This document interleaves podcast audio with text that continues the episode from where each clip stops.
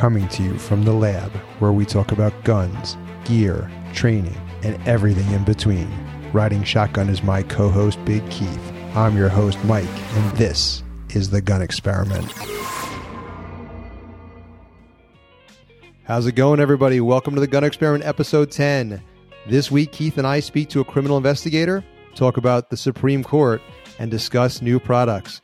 I just want to remind everyone that we drop new episodes on the second and fourth Monday of every month, so be sure to subscribe and share the show with friends.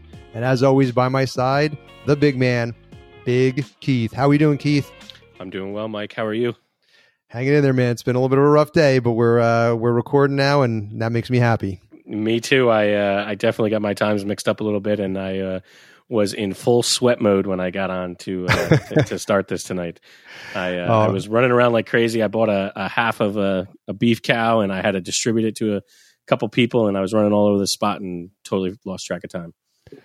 Well, like I said, we're recording now, so I got myself a uh, a nice apple pie moonshine sitting next to me. And uh, what about you? Your your classic, your regular? I, I, had to. I didn't have the time. I I, I, I was going to be creative. I told myself I was, so you, you, didn't have to say I was drinking the classic.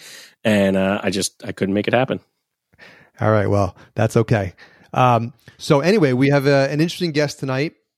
Uh, our guest tonight is retired from the U.S. Army with 28 years experience. He has over 20 years in law enforcement is a masterclass high power shooter, NRA instructor, and currently works as a criminal investigator. Uh, please welcome Rick E to the show. Rick, how you doing? You there? Good. I'm good. Uh, good to be on tonight with you guys. I appreciate you coming. So, before we go any further, I just want to give a disclaimer to all the listeners. Um, we're purposely being a little vague. Uh, we're only using Rick's first name and we are uh, again being a little vague about his position due to the nature of his job. So uh, from here on out, we're we're going to kind of keep it that way. But that was uh, due to due to the respect of what you do for a living. And uh, I just want to say thank you for your service to your country and community. And uh, certainly, it means a lot to me, and I'm sure Keith as well. Definitely, thank you. Well, we all thank you. We we really we you all thank us, but we thank you guys for appreciating what we do. Very nice, thank you. So anyway, um, you had told me that you uh, were in Army intelligence and counterintelligence for 28 years. Is that where you sort of first got involved with firearms? Was it the military that brought you to guns, or did you already have a little bit of experience with that? I've been shooting since I was about eight or nine years old. Uh, everything from 4-H to uh, skeet shooting. Uh, you know, I shot uh, competitive uh, shooting both in college um, and also in skeet and trap uh, hunted all as a young boy. So firearms were basically, uh, you know, it was a, a daily thing for me with the BB gun or a two or 22 or whatever, a shotgun. Uh, it was almost a religion. Okay. And so, uh, sort of in that along that vein, like you mentioned that you did competition shooting in college, you would uh, you had said that you're a master class high power shooter. I got to be honest, I don't know. I've never heard that term before. Me, me, either, Mike. I was I was like, wow, that sounds really cool. It does. It sounds very fancy, but I don't know what, what it is. So maybe it's not so fancy. Could you kind of enlighten us as to what a masterclass high power shooter is? Yes, uh, high power or service class rifle class shooter is uh, it's an NRA competition. It's been around since like the I'd say the the twenties or so. It's uh, basically you're shooting in the in the class I uh, classification division I shot was military type firearms in U.S. military firearms which could be anything from a 1903 Springfield all the way up to the AR-15 rifle. The military shoots, you know, whatever, you know, they shoot M16s or the old M14s. And uh, it's the, the course is a paper, called paper puncher. You're shooting a bullseye target at two, 200, 300, and 600 yards with open sights used to be. Now, since wow. they've changed, they, they allow up to a four power scope because the whole idea is to emulate what the military shoots. Uh, it's usually an 80 round course uh, 10, 10 rounds per string, you know, uh, 20 rounds standing at 200 at a, about a 12 inch black. I believe it's it's like a, a four six inch bullseye uh, in the middle, and then you go out to 300. Was well, 200 yard, and then you do a, a 200 yard sitting rapid fire, which is two shot, two shots, and then eight more followed up. You got to have a magazine change, two strings of that, and then you go back to 300 yard. You do prone rapid fire, which the 200 is like 70 seconds, and I think the prone is like 65 seconds to get your 10 rounds off. Wow. And then you go back to 600 uh, and you fire 20 rounds prone position slow fire. which means Jeez. they you fire around, they pull it down, mark it, and then you make the corrections. And it's and that, like I said, that that bullseye is about or that black's about twenty inches across, I believe. How long does it take to complete that entire competition? Well, uh, if you're shooting like in a local competition, you start usually about seven. and You're done about one or two, wow. depending on how many wow. how many strings of fire. When you go to Camp Perry, they because at any one time you could have about 800 shooters on the line. Whoa. Uh, yeah. Yes. At four strings, whatever. So now, can anybody do that, Rick, or is it for like can a civilian do that? Yes, yes. The old days we had what they called DCM. That's how we kind of. I started that in the military. We had a local club came to us at Fort Polk and said, "We'd like to use your range." And under the military, under those days, civilian civilian marksmanship, uh, the military was obliged to allow civilians to to do that competition because the whole purpose of this was started, I believe, back during World War II or before World War II to encourage marksmanship training for the civilians for two reasons: yeah. one for safety through the NRA but also to provide the military a good pool of trained good shooters. That's correct. And in the old days, when they when the you could still do this, CMP civilian marksmanship program, you can fire some. I think you can fire three matches, and you can actually go to uh, Anniston Army Depot or uh, Camp Perry and buy an M1 Garand for whatever the yeah. price is. Yeah, I've heard of that. I've heard it, but I've heard that the prices used to be great, and now they're not as good as they used to be. They're more like collector grades uh, because uh, when I first came in, you could get an M1 Garand for $168 delivered to wow. your house. Wow. So, uh, but you had to fire the three matches or be a military or reservist type thing. And and what you did in the old days, they you showed up on a Saturday or Sunday and you paid them twenty two dollars or whatever it was. They loaned you an M1 Garand and gave you eighty rounds of, of thirty six ball ammunition, which you get to keep, keep the brass.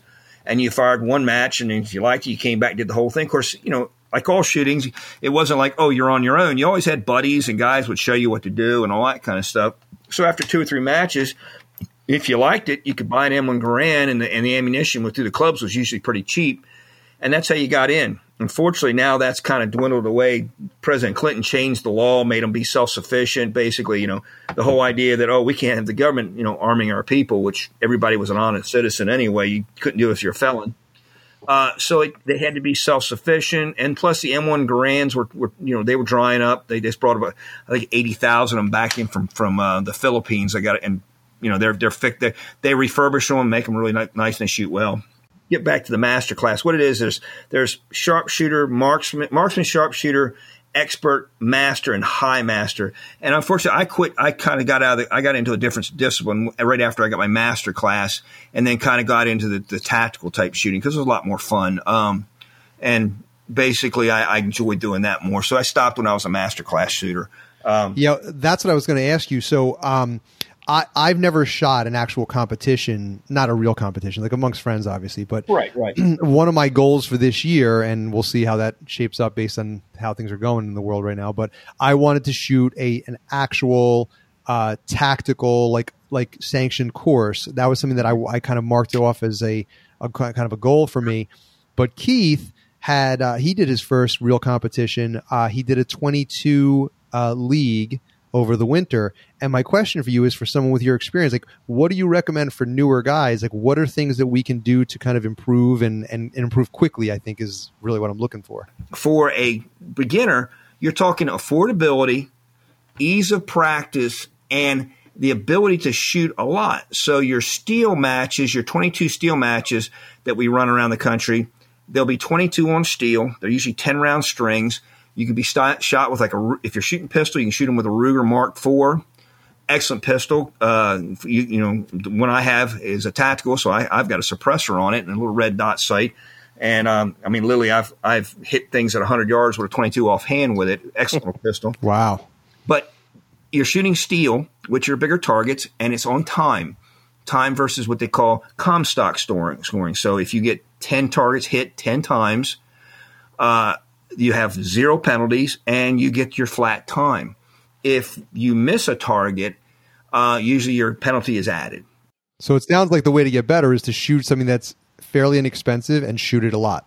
there you go. That's well, and there's and there's all kinds of different competitions. I mean, my oh, yes. the, the one that I did was a little bit different. It was all offhand and only at 25 yards, but they were really small targets, and um, you know you had to uh, um, it, it, was a scored competition, so the maximum points you could get is 200 points. And I think my best night I was 188, and I think the highest in the league that year, this year, past year was maybe 196 or 197.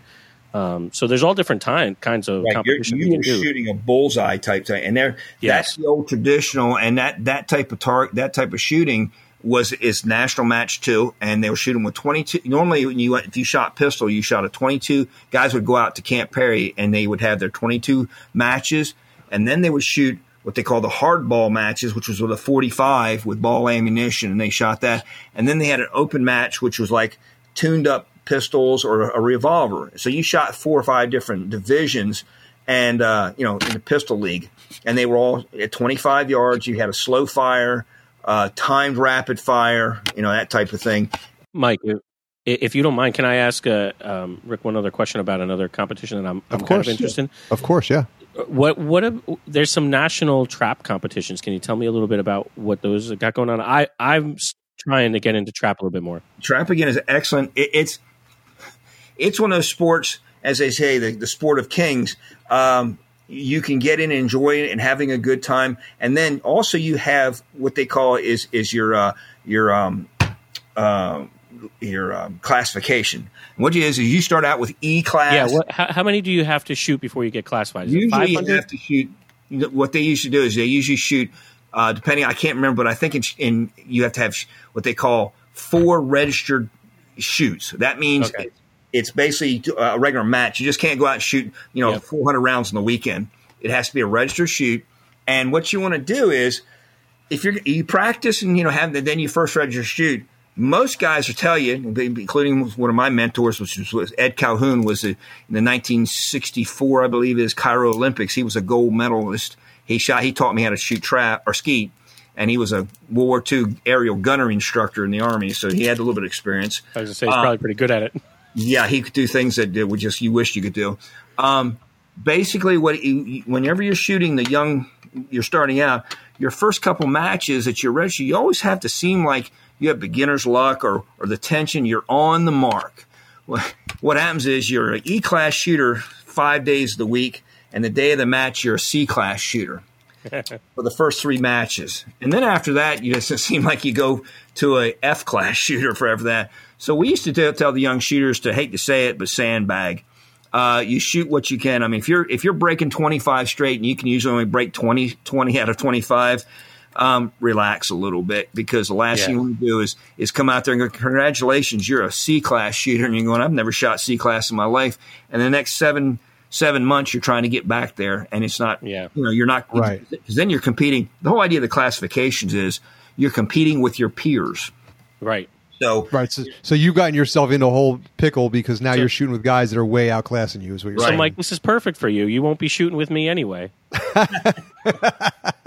no yeah. way we're shooting together, especially if we're shooting birds. Yeah. Um, so you know, Keith's bringing Keith's bringing up trap, but you know, I'm I'm a little bit the opposite. I really like the practical end, so I kind of like uh, like tactical. And I was looking at doing was a USPSA where like everything has to be done from like you have to go from behind cover concealment. You have to draw from a from a uh, holster. Is that correct? Yes. Uh, they they those that started out from the tactical shooters and the USP, USPSA is U.S. Practical Shooters Association, and they will certain certain things like like they'll have limitations on round count, there all that type of thing. What holster you can wear. Um, there's also I, I think it was IPDA in, in International Practical Defense Pistol, I think it is, and that you're like they'll break it down. If you're carrying a 1911, you can carry like 21 round or you know, 21 rounds or whatever. Um, if you're carrying like a, a, double, you know, a double stack, you can, your magazines are limited 10. Things like uh, I, have shot that before, but being a law enforcement officer, um, I was doing things tactically by our tactical rules that violated their procedures. So I got what they call procedural penalties. Like I, if I was moving from behind cover and I had two rounds left in a magazine, I was dropping the magazine because we teach you that you don't move from behind cover with partial magazines. You either save the magazine or whatever. And that was a no-no. We, we, we brought it say, Hey guys, I know you got to play the game to their rules. So biggest thing to do is you can go online and most, I would start out, they're going to start you out a low class, you know, like, you know, introduction class type thing.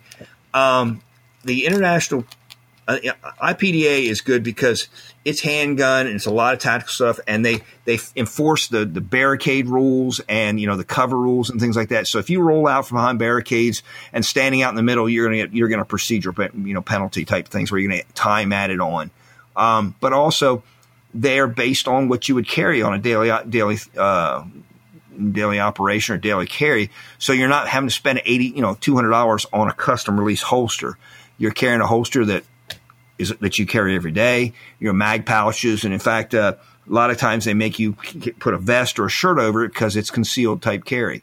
Right, I've read that, but like they are, they do have some limitations. Like I know you can't do like appendix carry. There are certain rules they will those not let sa- you do. Those are for safety because yeah. if you do a appendix carry, you're actually you're cross drawing. So when you pull the firearm out of you, you're breaking the 180 degree rule. Which that's that. When you hear a 180 degree rule tonight, listen to that for all your shoot practical matches because that is going to be a common thread. The 180 degree rules is if you're standing like a scarecrow where you are, put both hands out look to your left and right, you your muzzle must always be in front of your your your your uh, yourself down range.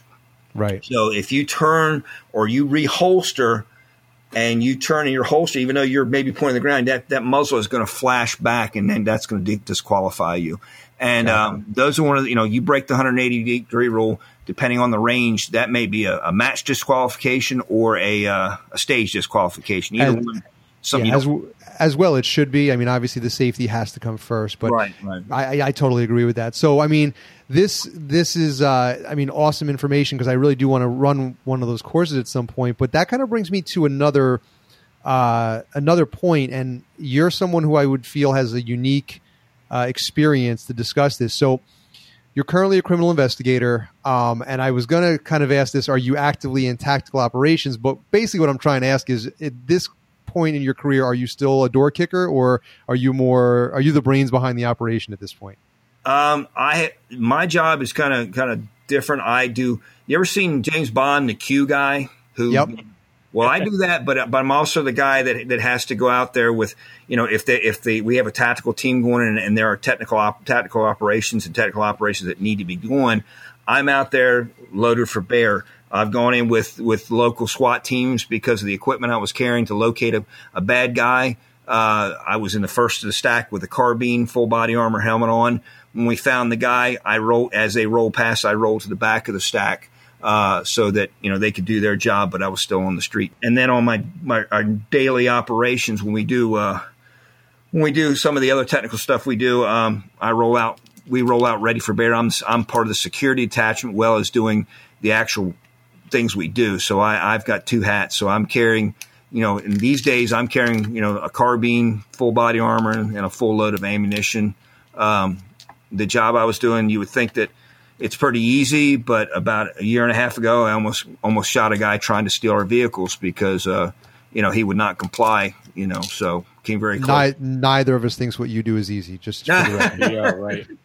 Um, but I, but so I so I don't have the balls to do it. Yeah. So, I mean, really, Rick, you know, I don't really want to um, make you go past that disclaimer that we talked about earlier, but I just wanted to kind of get listeners to understand sort of, sort of where you're at. And that's, we really want to talk about tactics for the average armed citizen. And um, Keith and I each have a scenario that we want to run by you and kind of maybe give your input into how uh, a civilian could do tactics, but tactics for obviously the civilian and not the the law enforcement or military end. So sure. my scenario is more of a home invasion scenario. Okay. Um, and the picture I'm going to paint is this. It's one that I run through my head and through my my mind a lot in terms of what I would or wouldn't do.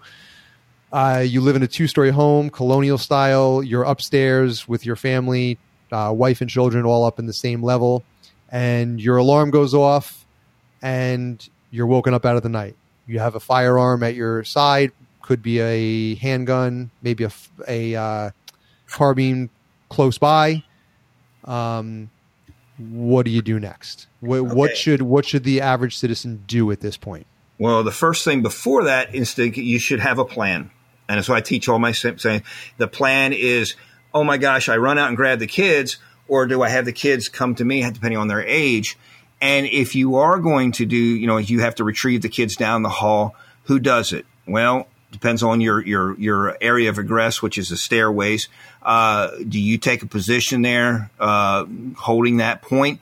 Allow your wife and you know to go retrieve the children, and then you go to your sanctuary. The sanctuary is pre-planned. It's a place that that I we have this plan. If something happens, uh, it usually gives three or at least two two uh, two forms of, of barricade. Could be two doors, and it's your last place. It, it's number by doing that is you are moving to a place that you are non-threatening to the invader, and if they decide to come into your sanctuary, you are fully justified in using you know, uh, lethal defense because the key word is I feared for the safety and lives of myself and my family. So that, you know, that's your first plan. You've got, and you walk it through, talk to the people in the house. How is this going to work? Just like a fire escape. Do you have ladders that go out the windows? Are you going to retrieve the kids and go because your house is set up that probably the where the, the kitchen is, you can, there probably the fire won't be there. But if you do have a second story, you should have a, you know, a ladder type thing. So if you do that situation, your alarm goes off, you've planned well, your wife, you've gone to the head of the stairs, or the children are old enough, oh, I've been woken up by the stairs. They come running to your room, you've retrieved your firearm, and are now ready to go to your sanctuary. Uh, you know, that's your, your last line of defense. Um, the two, two biggest things you will have is one, your firearm, but the most important thing is your, your cell phone you know, you should have your cell phone by your bed and you're calling 911 immediately getting in contact with local law enforcement. If you are a quick response area, such as a city, fine. If you're in the county where it may take 40 minutes for a local, you know, state trooper out there, you need to be a little bit more, more planned out. So you basically. Can I stop you for one second, Rick? Mm-hmm. So my my scenario where I'm at, my bedroom is at the top of the stairs. Okay. My wife and, and I've had a false alarm happen. I've, we've run through a drill. Unfortunately, we we didn't know at the time it was a drill.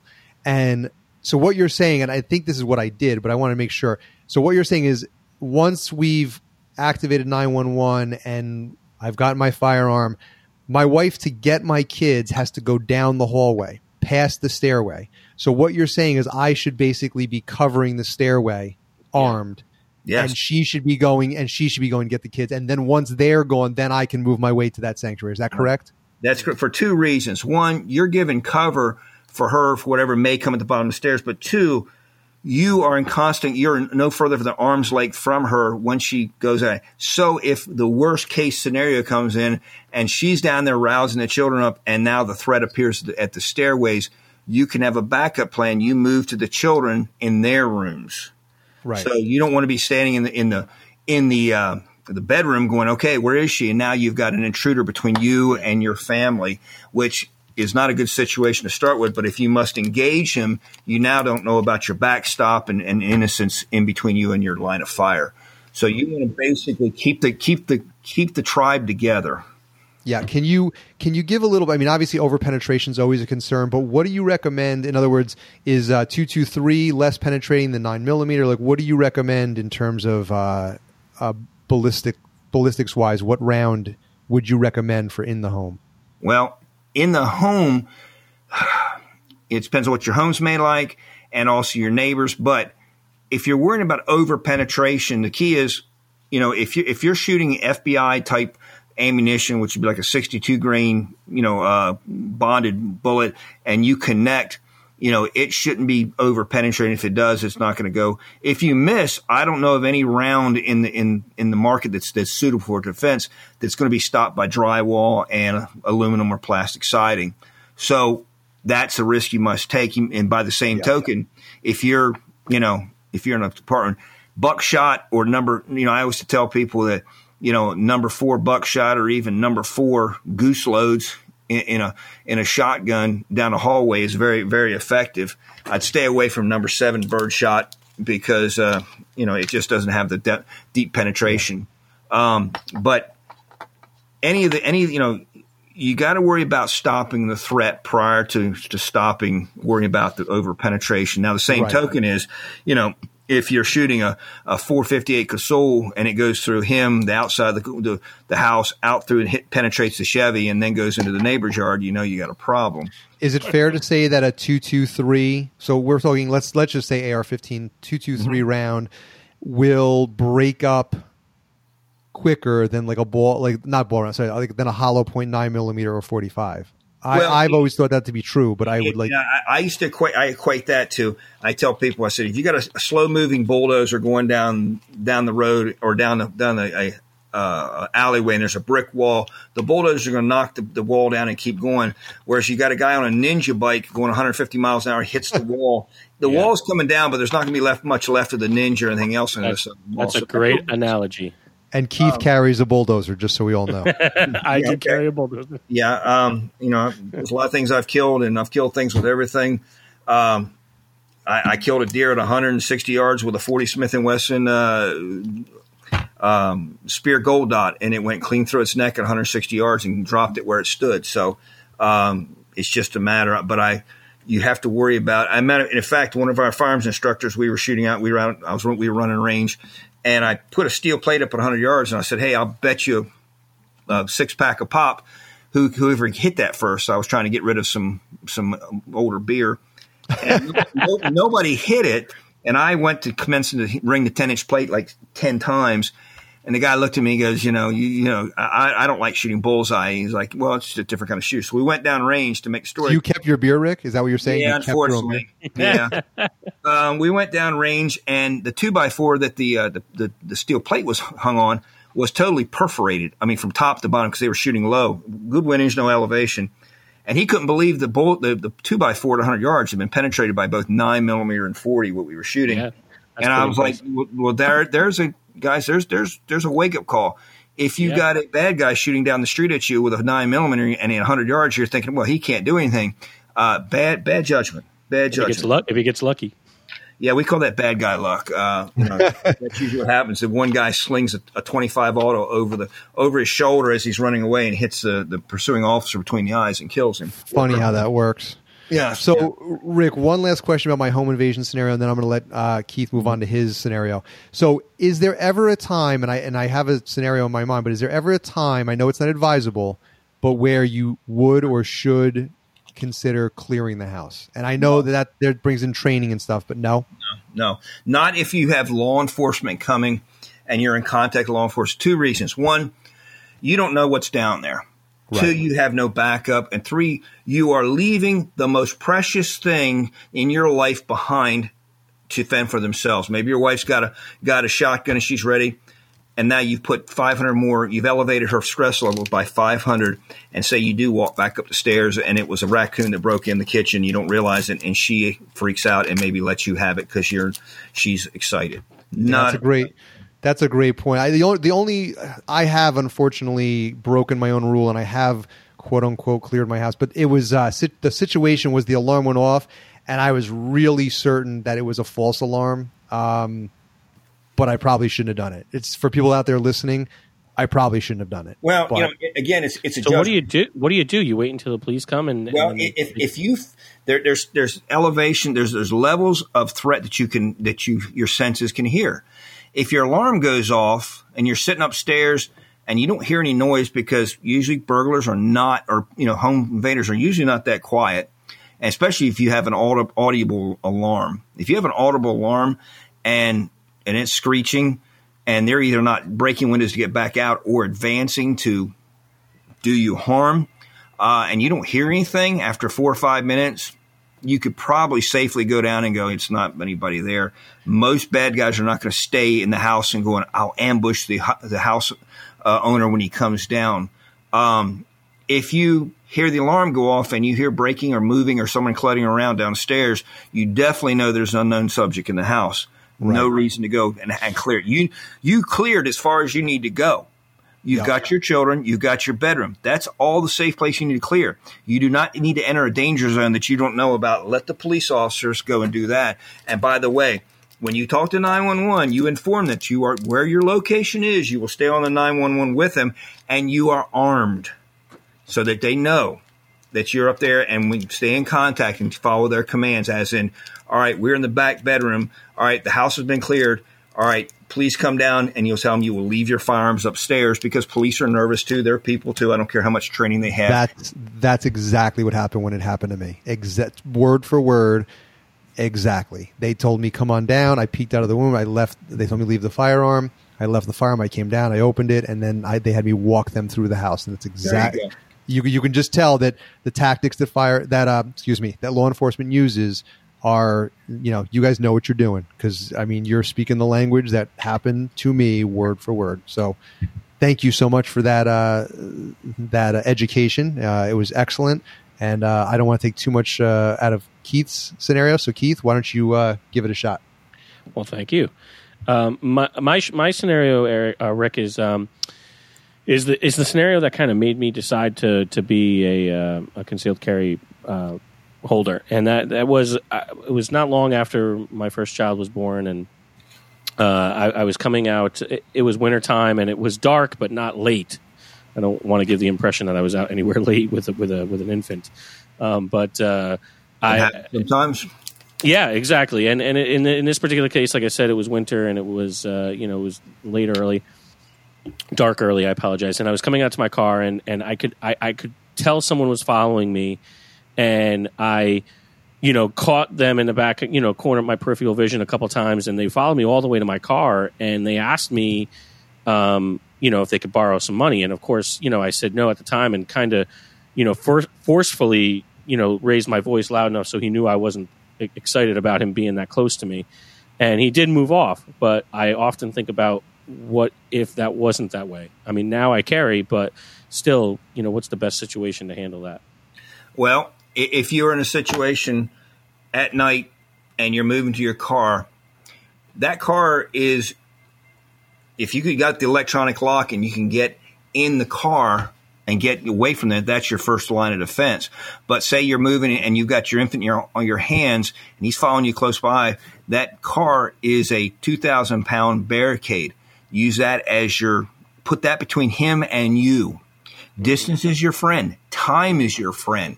If you have distance, you have time to react. If you don't have distance, then you probably won't have time to react if he closes that distance with you and becomes a, a, a true threat. So you move to the far side of the car. Uh, if you got an infant in your hand, unfortunately, you may have to put the child on the ground, you know, and take an offensive, you know, defensive offensive stance, which is sometimes, you know, taking your jacket back, not drawing your firearm. And I carry a secondary flashlight all the time. There's a saying, if you have, and we all, and I, because I work at night, all my firearms have lights on them. And I'll talk about that going back to the toys versus tools, what you, what you got to have on your firearms if you're, you know, even in the house. But there's a saying, if you have one flashlight, you have no flashlights because guarantee the batteries will be dead. So even though I carry a flashlight, a weapons mounted light on my, my firearm all the times, I have a secondary light. Uh, you, that flashlight especially if it's high quality Surefire or one of the other, you know, numerous tactical lights with the, you know, the new LED beams. Um, you draw that and you put it in his, in his face and you tell that number one stuns him, establishes the, uh, you know, where he is and what he's got in his hands and also takes him off. And also now he can't see you. He can't right. see your hands. He can't do it. Then you are now, instead of defense, you're in the offensive position. And you can give commands from behind the car. You can see what he's doing. A flashlight is a very effective intermediate. Is there a point in time where you where you tell him you're armed and no, you know, no, um, you give him commands to step away. You don't want him in the area. Um, you can even say, "I've called nine one one" or "My wife's calling nine one one" or whatever. Yep. But don't tell him that you are armed. You're uh, giving away. You're giving away your tactical advantage at that point. Right. Correct? Unfortunately, if it becomes the point where that you are, again, going back, that you fear for your life, for your family's safety, the next, the ne- there are no warning shots. You know, if, if right. he draws a weapon or menaces on you, and you right. feel like he is going to do you bodily harm, the next step will be lethal force, and he you don't he doesn't need any warning about it. Right. You know, if you know because one thing you know, in this day and age, you know, he pulls. And by the way, if you do must pull, he you draw your weapon, he's coming, and he stops and runs away. Immediately get on the, the phone to nine one one, tell us what has happened because the first guy with the call in is the victim. So he can call in and say, "I guy just pulled a gun on me. I wasn't doing nothing." And now you have right. a police officer. Okay. Right. Could I go, Rick? Can I go back to the flashlight really quick because yes. I've I don't carry um, a secondary flashlight, but it's something that I've debated. I found a couple of fairly inexpensive, very small ones. I carry a knife on me at all times.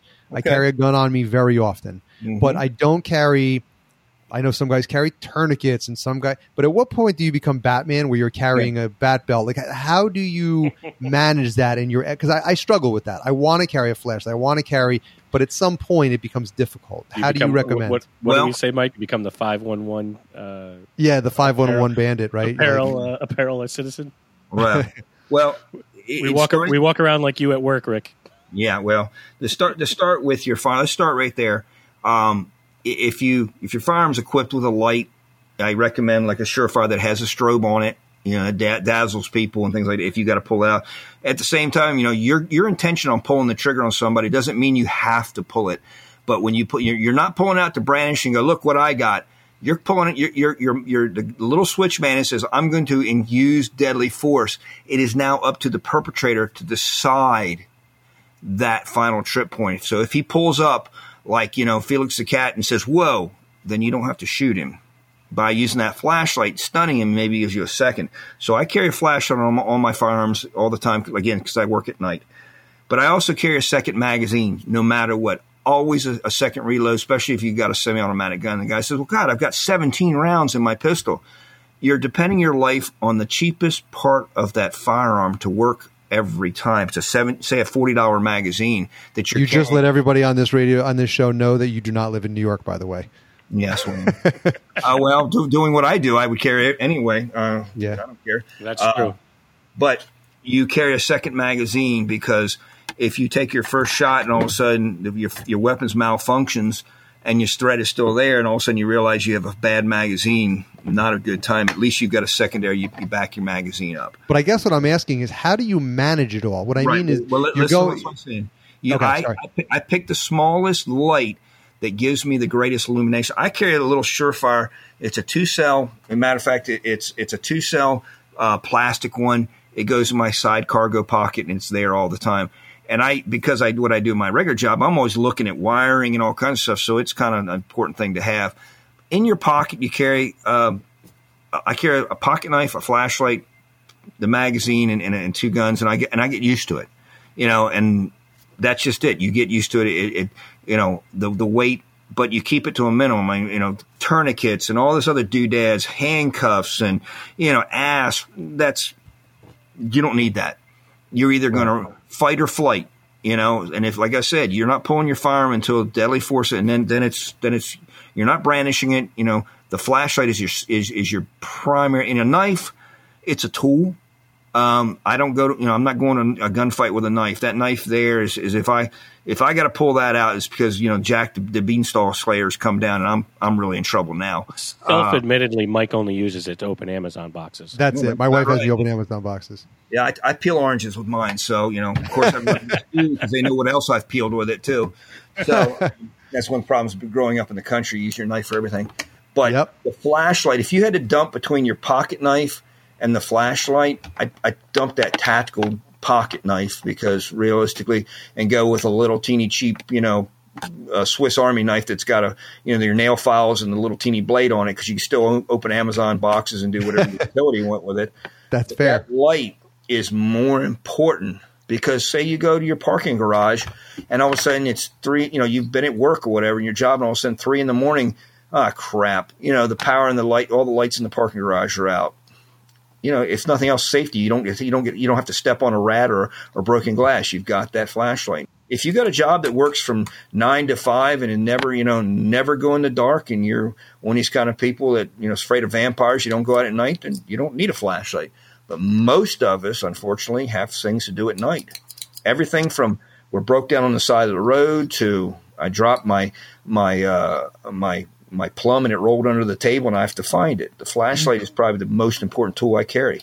Yeah, now I mean nowadays I was going to say, you know, your cell phone has a lot of these things on them. They have it has a watch, it has an alarm clock, it has a flashlight, but truthfully, I can't tell you how many times my phone is dead and then the flashlight's well, and, and, and, how often, you know, there's one control on a flashlight. Uh, my wife's got the flashlight on the on the on the on the cell phone, and she uh, and I'm like trying to. It's like launching the, the space shuttle. I can't find it. It takes but, ten minutes to turn it on. You've already that's found true. problem. Yeah, uh, you need something again. there's a saying: fine motor skills, gross motor skills. And I tell people, there's two little men live in your mind.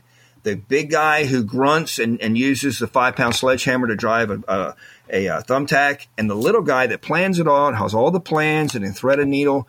And in the middle of a, of a high stress situation, the little guy, while still wanting to be there, gets stepped on by the big guy.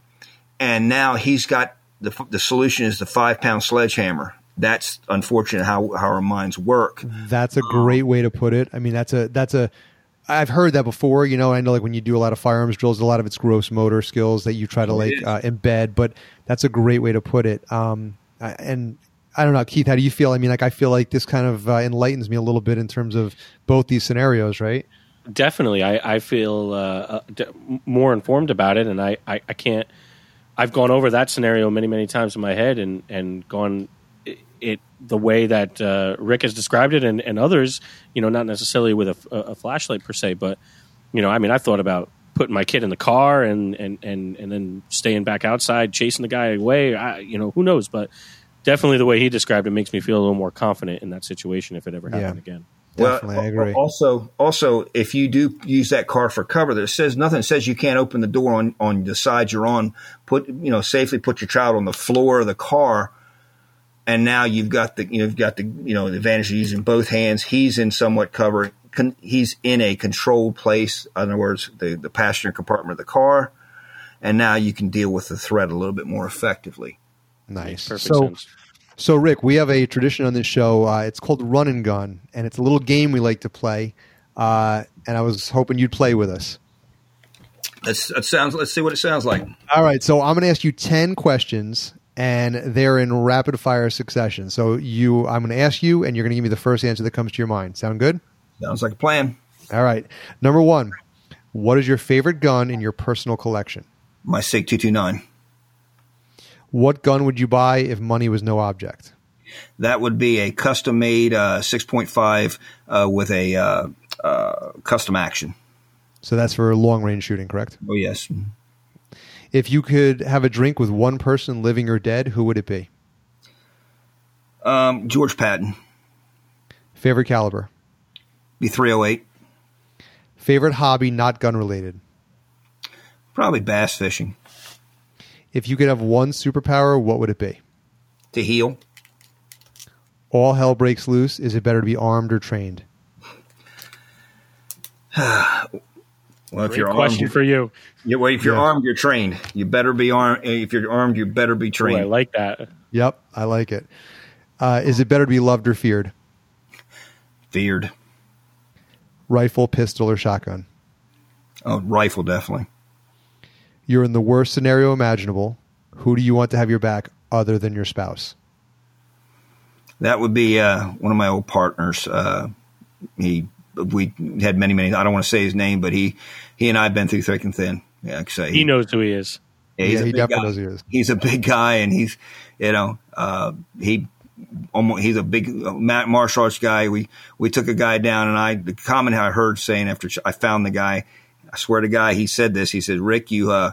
You said if you move, there'll be a smoking gut pile where you stand. And the next thing I knew, there was a blue flash, and my partner had snatched this guy and put him into a pretzel. So, um, wow good guy, good guy to have your back, no doubt about it. Yeah, he was. Let's mix it up.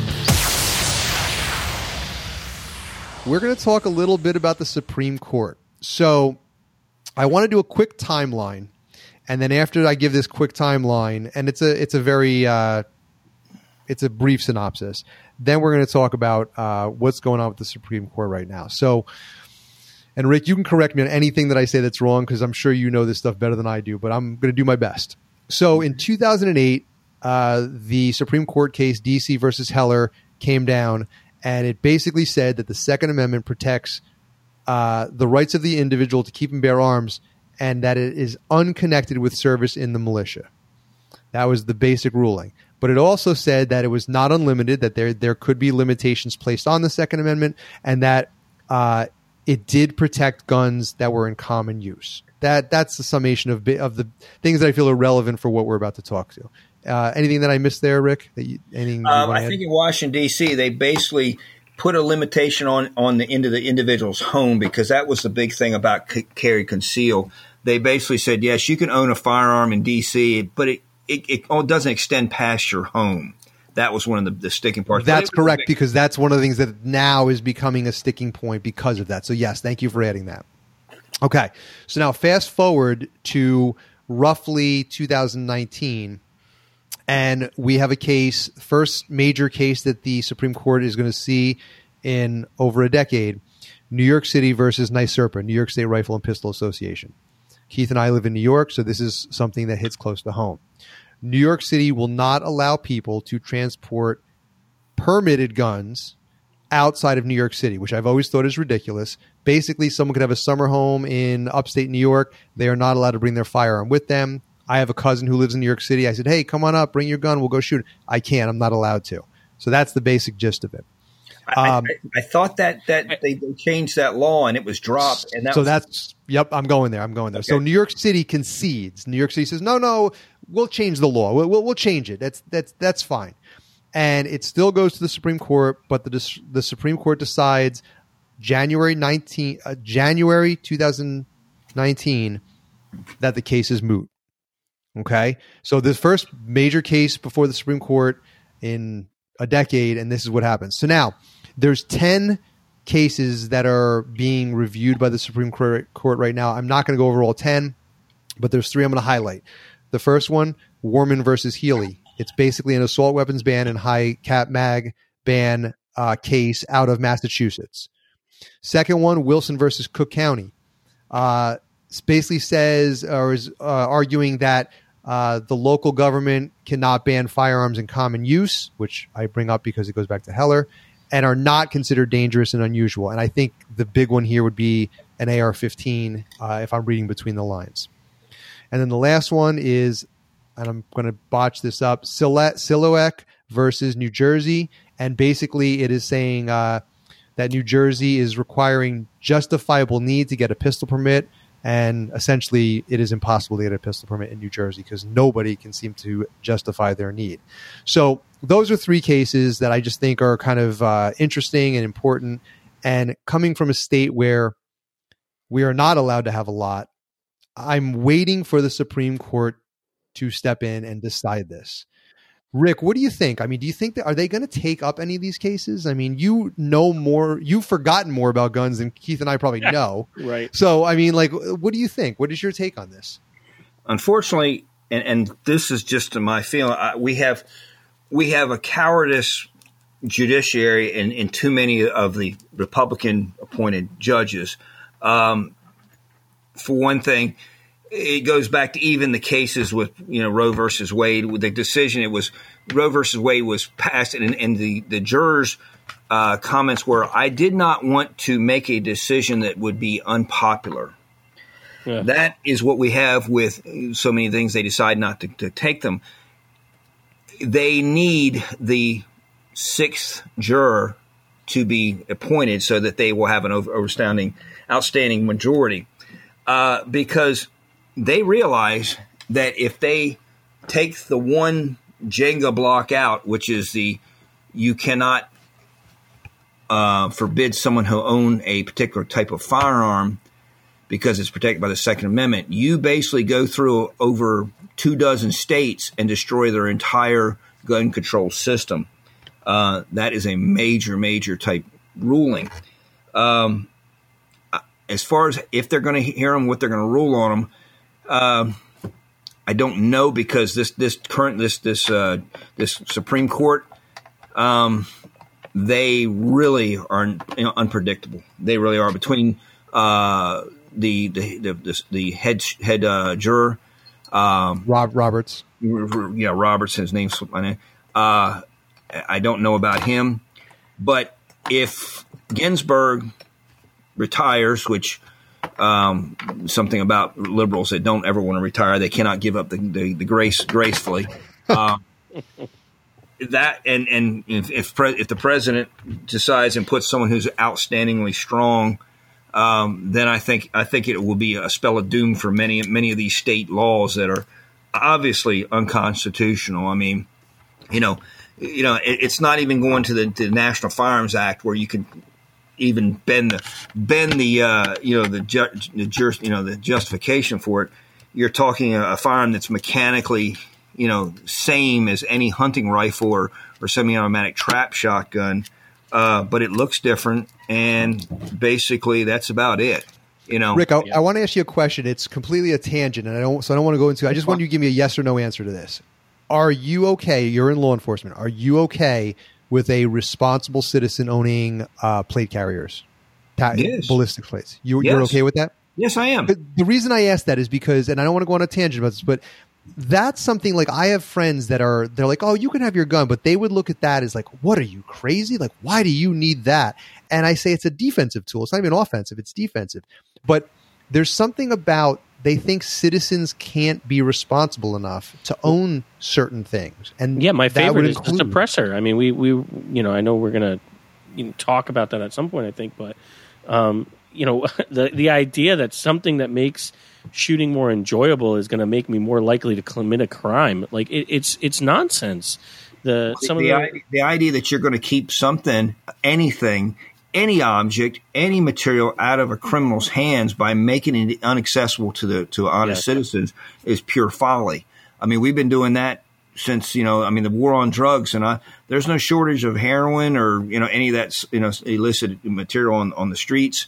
Um, I routinely, you know, when I was doing the straight drug enforcement, routinely would seize full automatic weapons uh, from individuals, and they were not converted. They were not you know, registered. They were black market full automatic weapons. Where they came from? Rick, do you think do you think it's because that you know, with these mass shootings and things like there were are some cases, not all, but some cases where you know, they were legal gun owners and and the mental you know stability of them is what caused the problem so so they think that by taking these things away that mass shootings will stop well, if you're going to do that, you better take everybody's chicken, kitchen knives, axes, and cars away from them, because we've seen in the past few weeks people taking uh, sledgehammers and crowbars and driving cars into crowds. And Magical bricks appear out of nowhere. Right, right. so, so if you judge the the freedoms and rights and liberties of what the free man shall have by what the criminal does, we're going to be in a police state, which is we don't want that because free men don't act react very well to being put under the boot of government, as we see in many places, such as the beaches of New Jersey and Maryland and, and go go, go, back and uh, read some uh, history about some uh, American Revolution. Well, yeah, I, I, always Rick, I always find you interesting because um, conversations I've had with you in the past, you're law enforcement, but I've I've met some pretty pro citizen, pro Second Amendment law enforcement, but you honestly take the cake. And the reason I say that is there's a lot of law enforcement that if it came down to their pension or someone's rights, they're going to choose their pension. And I don't blame them. I'm going to put that, I do not blame them. Their career is their livelihood. But it's a shame that the people in power, and I don't mean the law enforcement officer, but the people that are their bosses, were, are willing to put law enforcement in a position where they would violate their constitutional oath in order to keep their livelihood. And you're someone who you always speak the same you know you're you're always the same. You're you're reliable in terms of the fact that you support the Second Amendment. I want to thank you for that because it, it's refreshing, you know, and thank thank you for keeping that stance.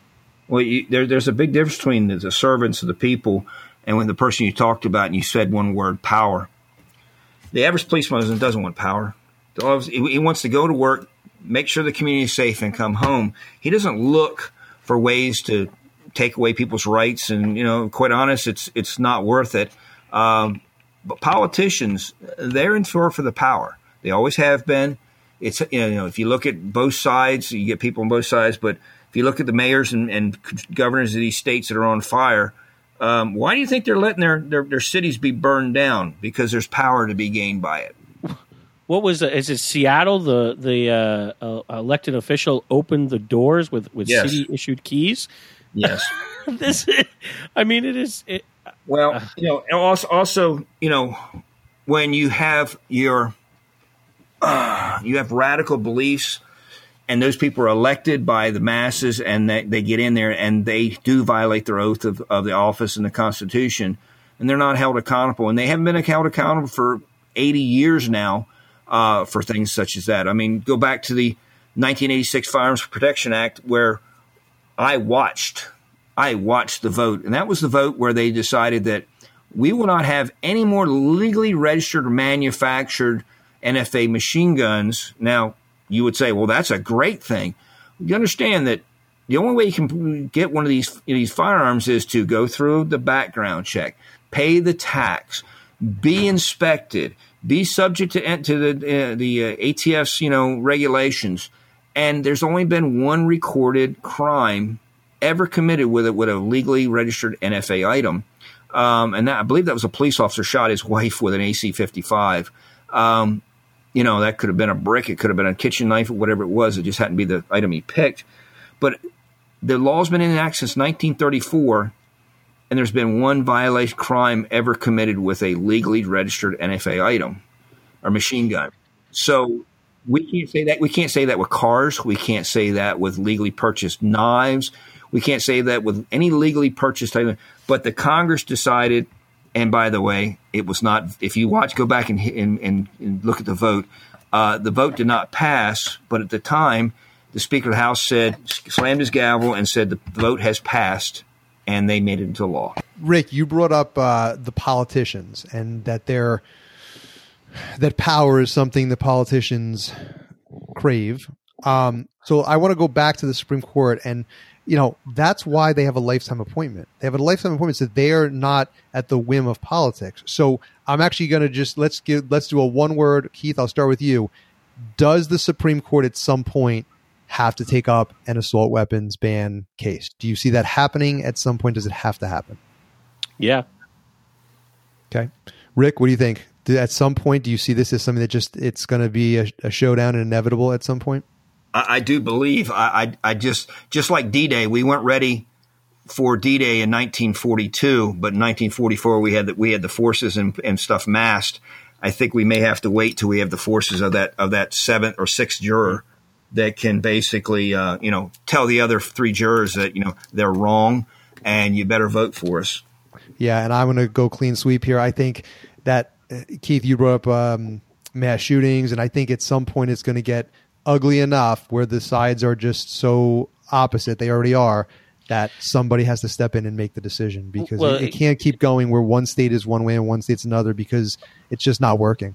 I'm just always, you know, we've talked about this a few times, and and I think that this is just where we're at today in society. There is no, there is no discussion. It's it's you're on my side, you're not on my side, and it doesn't matter what side you're on. Everybody feels that way. I mean, I'm not gonna. I, I, I don't feel that way. I, I don't react that way. Mike, I know you don't. Rick, you don't seem like the type of guy that does that either.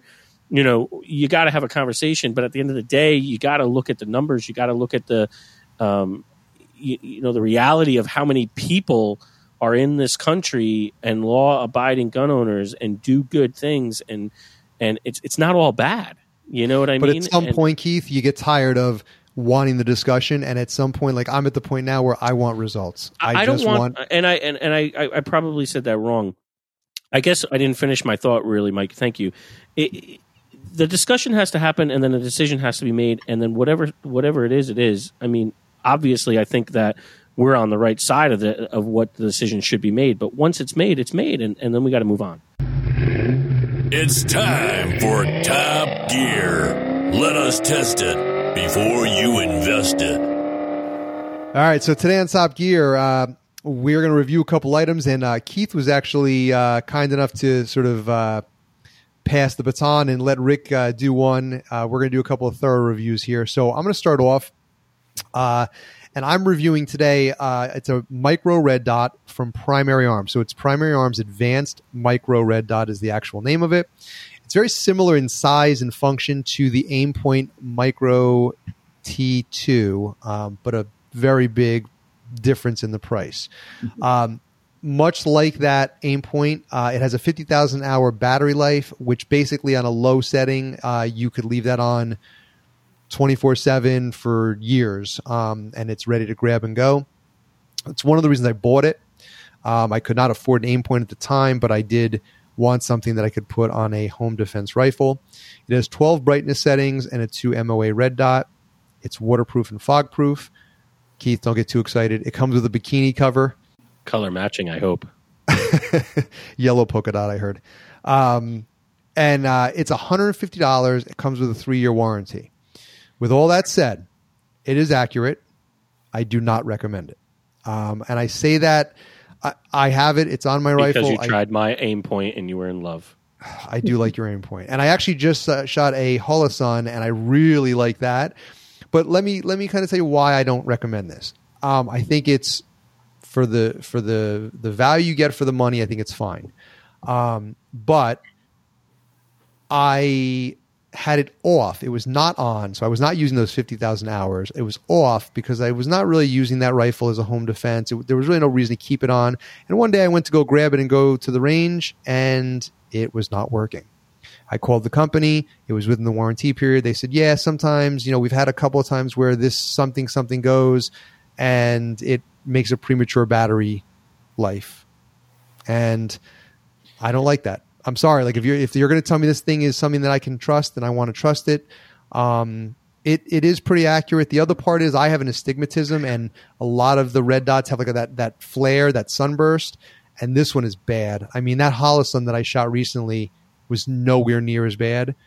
Um, but really, for me, the big one is the the reliability. If you're gonna, I'm not a door kicker. I'm not. I'm not doing things like your guys are doing, Rick. I don't need the best of the best but I need something that's reliable. And because it failed on me, I don't feel comfortable recommending it to other people. Um, at some point, that, I will uh, upgrade. I bet that battery short is the uh, bikini cover. yeah, yeah, yeah, probably. So, anyway, I, I do. I'm not bashing it. I mean, I think if you're just going to go to the range and plink, um, I think it's fine. I would not trust it as my home defense. Unfortunately, it is on my home defense rifle, but uh, I will at some point upgrade. And in the meantime, uh, I obviously always have my backup on that that firearm. So, one, one, but, question, one question. Yes, yes. Did Primary Arms offer to return it and repair it or replace it? They did. Their customer service was great, but keep in mind it was in the warranty period, so I felt like they kind of had to do that. But they were great about it. They did return it. Everything was free, so I did appreciate that. I just because of that, I would hate to recommend this to someone and have it go bad in a bad situation. So I I just think there's better options out there. Um, I tend to give these inexpensive things a chance be, because I feel like you can get good products in a lower price range. But because it failed, I just I don't have the confidence that I once would have. Well, here, here's here's a mark on that. Um, I bought lots of scopes for the military and everything else too. Um, it's not about the advertised durability, whatever it's going to do. Everything breaks. There are there are faults in every product line. You'll get battered too. It depends on what happens when after you call the company. And I tell you, there's another secret about glass too. Uh, I had a sniper. We went to you know went to many shooting schools. You know, he says I got six guns. I got one. I got one scope. You only shoot one one gun at a time. You put it, the, the repeatable mount. He says he had he had a U.S. optic scope, which probably at the time was a twenty five hundred dollar scope. Wow. And he says I've got lots of. And here's the other thing: is I've got lots of good quality rifles but I'd rather put one high quality scope on them because the truth is, you buy a twelve hundred dollar rifle and put a three hundred dollar scope on it, you've got a three hundred dollar rifle. Right. That's true. All right, Rick. So I've uh, to- talked about my products. What about you? What do you got for us? Uh, this is a neat little product. I know people don't get all excited about cleaning products, but I kind of do because you know when you got a lot of firearms and you do a lot of shooting, you got to clean them up pretty well. And and there's always a problem. You know, everybody like a lot of stuff is caustic. A lot of people it, it does damage to your barrels if you don't clean it right. Um, you know, and if you work for a, a bigger company or bigger organization, you got to worry about the little three letter three letter word called EPA. You know, they go. So I I uh, picked up. It's a product called Gunzilla.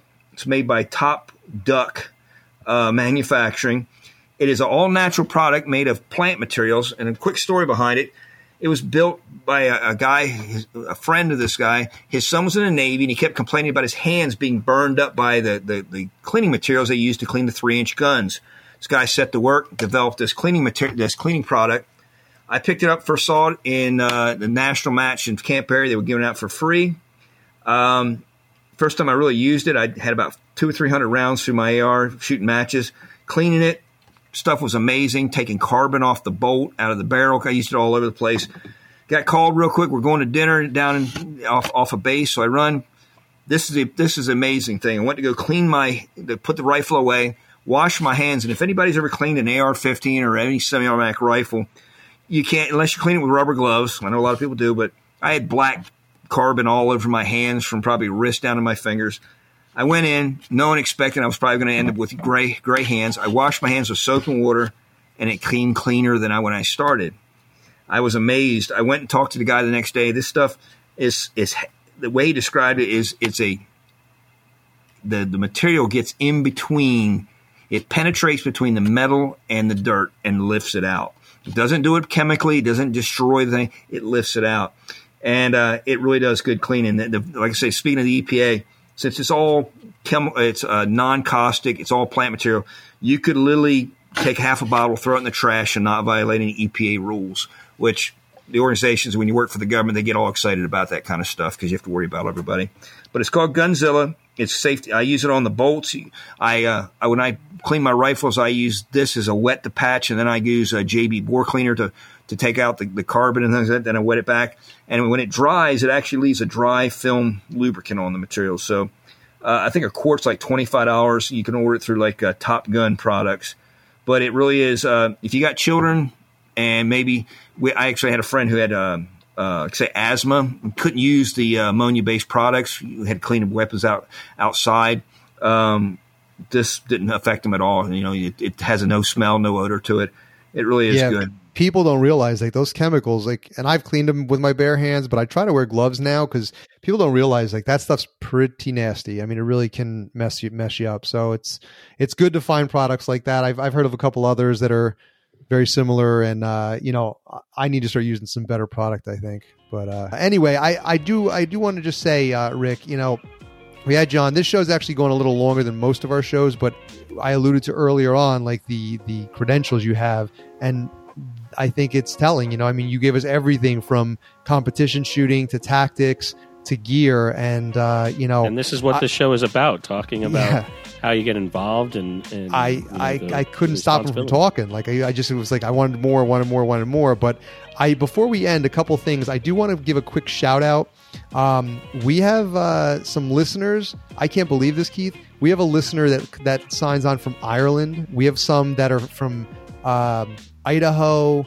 we got to get him on the show. I want to talk to I him. know. If hey, listen, if you're out there and you're listening to this show and you've listened to this whole episode, hit us up. Like, find us on Instagram, reach out, direct message me. You know, I want to talk to you guys. So if you're out there, um, and it, I don't care where you're from, New York, whatever, but reach out to us because it's amazing. I'm, I'm loving the uh, the support we're getting. Maybe and, we can uh, do some like uh, call-ins on a show. That would be kind of uh, fancy. Man, I want to do a live show. If there's interest out there and people say I'll, I'll be there for a live show, I'll do a live show. So um, if you like this episode, we'd appreciate a five star review on iTunes. And of course, we'll read any of those comments that you leave in future episodes. Also, be sure to follow us on Instagram and Facebook at The Gun Experiment so we can keep the conversation going. Rick, thank you so much for being on the show. It was an absolute honor to have you on, and I don't think there's many people that have the the knowledge that you do rattling around in that head of yours, and I appreciate you sharing it with us. Yeah, thank you. Hope we get to talk again, Rick. Thank you. All right, so thank you very much, guys, and uh, have a great night.